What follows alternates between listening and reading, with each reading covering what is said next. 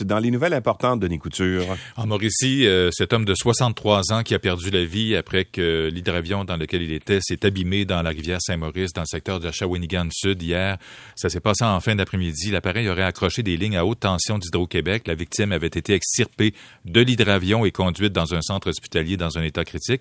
Je vous fais entendre le porte-parole de la Sûreté du Québec, Nicolas Scholtus. La personne repêchée est un homme de 63 ans. Ce dernier a succombé à ses blessures euh, au centre hospitalier. Les enquêteurs du service des crimes majeurs ont été assignés à ce, dossier et le bureau du coroner a également été contacté afin de faire la lumière sur les causes et circonstances de cet incident. Et puis, pour ceux qui connaissent le secteur, l'accident s'est produit à la hauteur de l'île Melville, c'est tout près de la promenade du Capitaine. On reparle de l'Europe parce que les conséquences de la vague de chaleur qui sévit euh, sur le continent sont de plus en plus graves. Plus de 1000 décès euh, en sont attribués en Espagne et au Portugal, les victimes euh, étant principalement des personnes âgées. Les feux qui ravagent la France, l'Espagne, le Portugal s'étendent à d'autres pays. La Grèce et la Croatie sont maintenant touchés. En France, ce sont 16 000 personnes qui ont été évacuées en Gironde où les feux menacent la population. Et puis au Royaume-Uni, le gouvernement se prépare à déclarer l'état d'urgence nationale alors mm. que le mercure pourrait atteindre 41 degrés aujourd'hui et demain, du jamais vu dans l'histoire du pays. Le record est de 38,7 degrés à Cambridge il y a plusieurs années et là, ben, ça pourrait dépasser les 40 pour une première fois euh, au Royaume-Uni. Euh, des spécialistes de la santé qui s'inquiètent de voir des vagues successives de la propagation de la COVID-19 avec l'abandon des mesures sanitaires. Euh, c'est Radio-Canada qui rapporte que les impacts se feront sentir sur la santé de la population, bien évidemment, mais aussi que les conséquences sont socio-économique.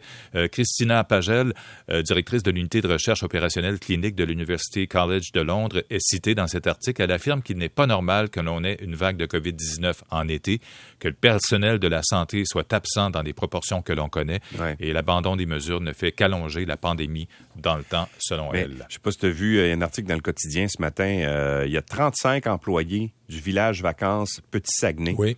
sur 53 qui ont euh, contracté la COVID-19, imagine, 35 sur 53, c'est énorme. Oui.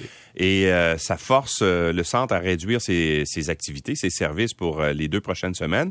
Et là, écoute bien ce qu'on dit.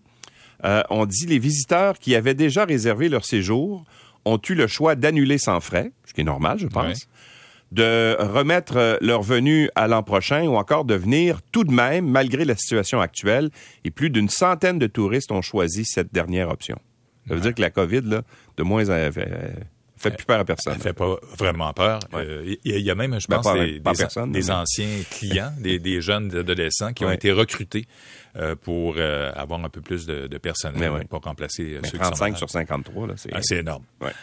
et je termine avec Montréal qui a attiré des investissements étrangers records dans la première partie de l'année, soit du 1er janvier jusqu'au 30 juin. C'est ce que rapporte le journal de Gazette ce matin. Selon Montréal International, 57 projets représentant une somme d'un milliard 740 millions ont été complétés dans la métropole. L'organisme ne prend cependant rien pour acquis pour la seconde moitié de l'année avec les sombres perspectives économiques à l'échelle mondiale une récession pouvant toujours survenir. Mhm. On en parle beaucoup euh, avec les taux d'intérêt qui montent et euh, bon, l'inflation évidemment et le mélange des deux. Euh, les entreprises américaines représentent plus de la moitié des investissements dans la métropole avec 52 La France arrive deuxième avec 17 et la Chine est troisième ex aequo avec l'Irlande qui à 8% représente les troisième et quatrième positions finalement des investisseurs étrangers dans la métropole.